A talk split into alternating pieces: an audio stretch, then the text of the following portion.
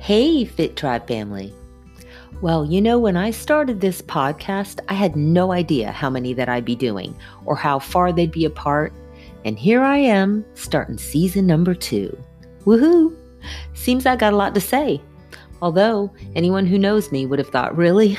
No surprise there. But I just want to thank everybody who's listening. I really appreciate it. You know, I'm not making any money off these. It's not going to make me famous, although I am still hoping to meet Oprah one day. I just want to offer help. So many people struggle not only with their weight, but with self esteem. And I'm hoping that by doing these, I can just help someone with one of the subjects that I'm going to cover, and hopefully their life improves. Sometimes it just takes one person to say one thing that clicks, and it can literally change your life and the course you're on. So, really, thank you guys for hanging in there with me. Today, I'm going to talk about something everyone who goes on a diet or a fitness plan eventually comes to, and that is a plateau. I don't know how many times that I've had clients come to me so discouraged because they've been doing so good on their eating or their workouts and the scale just isn't moving. It's something that happens to every single one of us sooner or later, and it can be so discouraging, but it's normal. The first thing you have to realize is that it's supposed to happen. Your body is an amazing machine and it's going to adapt to anything you put it through 100% of the time. So let's talk about diet first.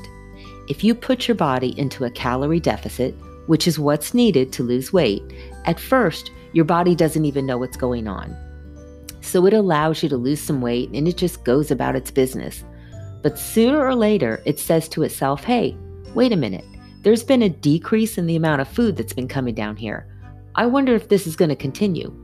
I thought maybe they just been too busy to feed me, but it looks like there's a problem out there, so I better start doing my job and keep her at a good, stable state. So, first, it's going to increase your ghrelin. That's your hunger hormone. It's produced in your stomach and it has a lot of functions, but the main one is it increases your appetite and it promotes fat storage. So here you are trying to limit your food, and your body says, uh uh-uh, uh, enough. I'm going to spit out some more of that hunger hormone to get this girl to eat. Now, a lot of us can fight that at first, especially when we're trying to lose weight. So we'll be drinking more water, we'll go for a walk to get our mind off it. We do anything but eat more.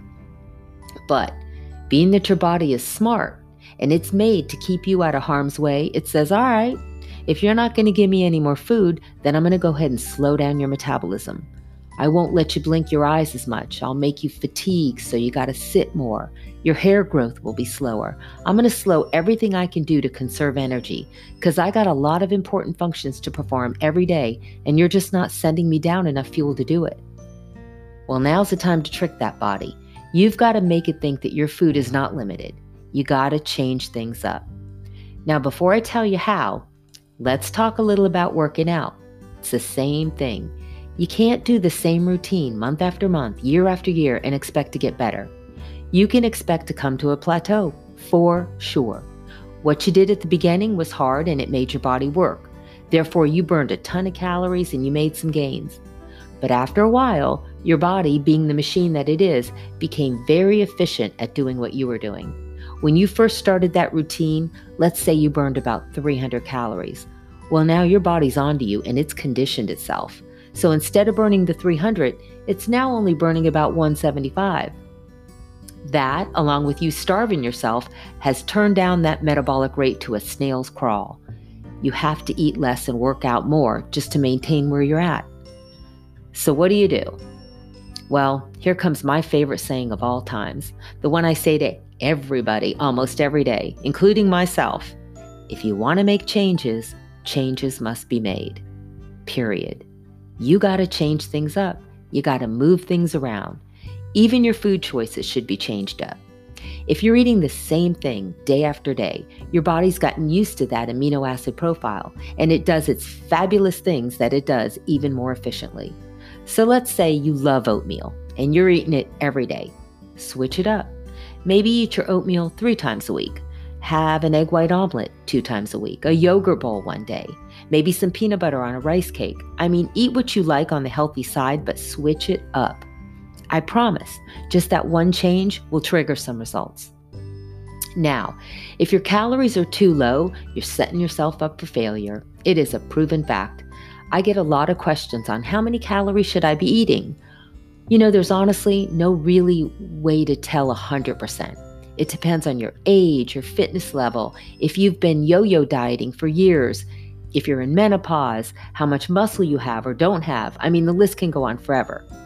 But when a client comes to me, I usually start a woman at about 1,350 a day, 1350, and a man about 1750. And then once a week, we adjust. If they're losing too fast, we'll increase it by 100 until we're at about two pounds a week loss. If they're not losing fast enough, then I still don't cut the calories. First, I'm going to look at their food choices and their exercise program first. And we adjust there. The key is not to starve yourself, but to eat healthy. The least processed food you can and create health, not a starved body, while losing weight to get to your perfect weight, which, by the way, may not be that magic number in your head. Most of the clients I work with that have gotten down to their perfect weight and that means the weight that they can maintain easily for life. The one their body goes to naturally without much struggle is almost always 10 to 15 pounds heavier than the number they had in their head when they came to me. So don't be so set on a magic number. Be set on becoming healthy, fit, and able to maintain your healthy weight year round without starving. That's your magic number. Sometimes we have a weight in our head because it's what we were when we were in high school. Rarely is that an achievable weight in your 40s and 50s. Sometimes they come to me with a number like 50. They'll tell me, I want to lose 50 pounds, when in reality, 35 was a perfectly maintainable loss. So, what else can you do to stoke that metabolism? Well, first, you're going to have to stop eating the same foods. Change them up with other healthy options. Are you still drinking water like you did in the beginning? When we first start, water is always a big thing. You're downing it like it's magic. Water is important and it's necessary for weight loss. And sometimes we do so well in the beginning and then we get slack and we're just not drinking nearly as much without even noticing it. My suggestion for you is to take four bottles of water and number them from one to four. Start in the morning and make sure you're done with the last one before bed. That trick always gets me back on track. Sometimes I'll see that I'm only on number two at like four o'clock, and I'll think to myself, uh oh, I better start hammering this water. I'm never going to get it in. It just keeps you accountable. Next, I'd log my food for at least three days. Again, in the beginning, we're on point. But by the time you get to a plateau, you become a little used to all this and you may be starting to add those BLTs. And that's bites, licks, and tastes, in case you didn't know. They all add up a nibble of this, a bite of that, a taste test before dinner. It can add up to a meal if you don't watch out. So log your food for about three days just to refresh. After you've changed up your food, you made sure you're drinking water, and you logged your food for three days, the next thing I do is change that exercise program up.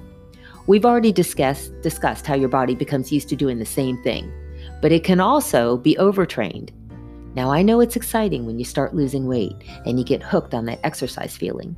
So you increase it or you get obsessed about doing it every single day. Your body needs rest. There have been hundreds of women that I've trained who were jogging, say, seven days a week, and they fought me so hard when I told them just take a day or two off, relax your body. They didn't want to do it, but once they did, poof, the weight started coming off. So it's one of two things. You're either training too much and you need to rest more, or you're getting slack with your workouts. And by slack, I mean two things. Either you're taking too much time off and you're not working out enough, or you're doing the same thing over and over. Change it up. There are so many different workouts you can do running, jogging, jumping rope, weight training, aerobics. There's a million different workouts online. So there's no excuse that you don't have access to at this time. You know, when this pandemic started, I started to walk four miles a day, six days a week. And I did that for a while. Then I knew, uh, I got to change it up. So I added one of these walking running days. And then after a week or so, I changed it up again. I added weight training two days, walking and running the other days. If you run on a treadmill daily, add an incline. Do some interval training where you run two minutes and walk a minute. Get off the treadmill and jump rope for 15 minutes and then jump back on. The key is change. Keep your body guessing. So, once all of that's done, keep in mind those foods that help raise your metabolism. So, things like caffeine, but remember, if it's coffee, make sure you're not, not adding all these added sugars. Cream is okay, but too many sugars is going to bring the calorie range up. Green tea, that's another thing. It has a ton of medicinal benefits. Spicy foods, hot pepper, lots of water. Don't forget that water. And last but not least, don't forget that sleep and stress play a huge part in your health journey. If you're not getting enough sleep or you're under a lot of stress, not only will the weight loss slow down, you're going to find other health problems rearing their ugly head. Try to get good quality sleep and use meditation or yoga or any avenue that makes you feel calm to keep that stress at bay. Health is not about losing weight, it's about maintaining a healthy body, an active mind, and a peaceful soul. All of them are important and they're necessary for good quality of life. So stop worrying about that number on the scale or how fast or how slow it's going down. It's a lifestyle. You're trying to create a lifestyle. Take your time and enjoy the ride. When you keep your mindset in a happy, calm place, things fall right where they're supposed to be. But if you're stressing about these little things like these plateaus that will happen, you're going to make your journey rougher than it has to be. And your plateau lasts longer than it should. So here it is in a nutshell. Change it up, keep it calm, get your sleep, and enjoy each day. Because, diet or not, our days are limited. Don't wait until you hit that magic number to enjoy them. Look around, there's so much more to appreciate. Don't stress the small stuff. That couldn't be more true. Until next time, my friends.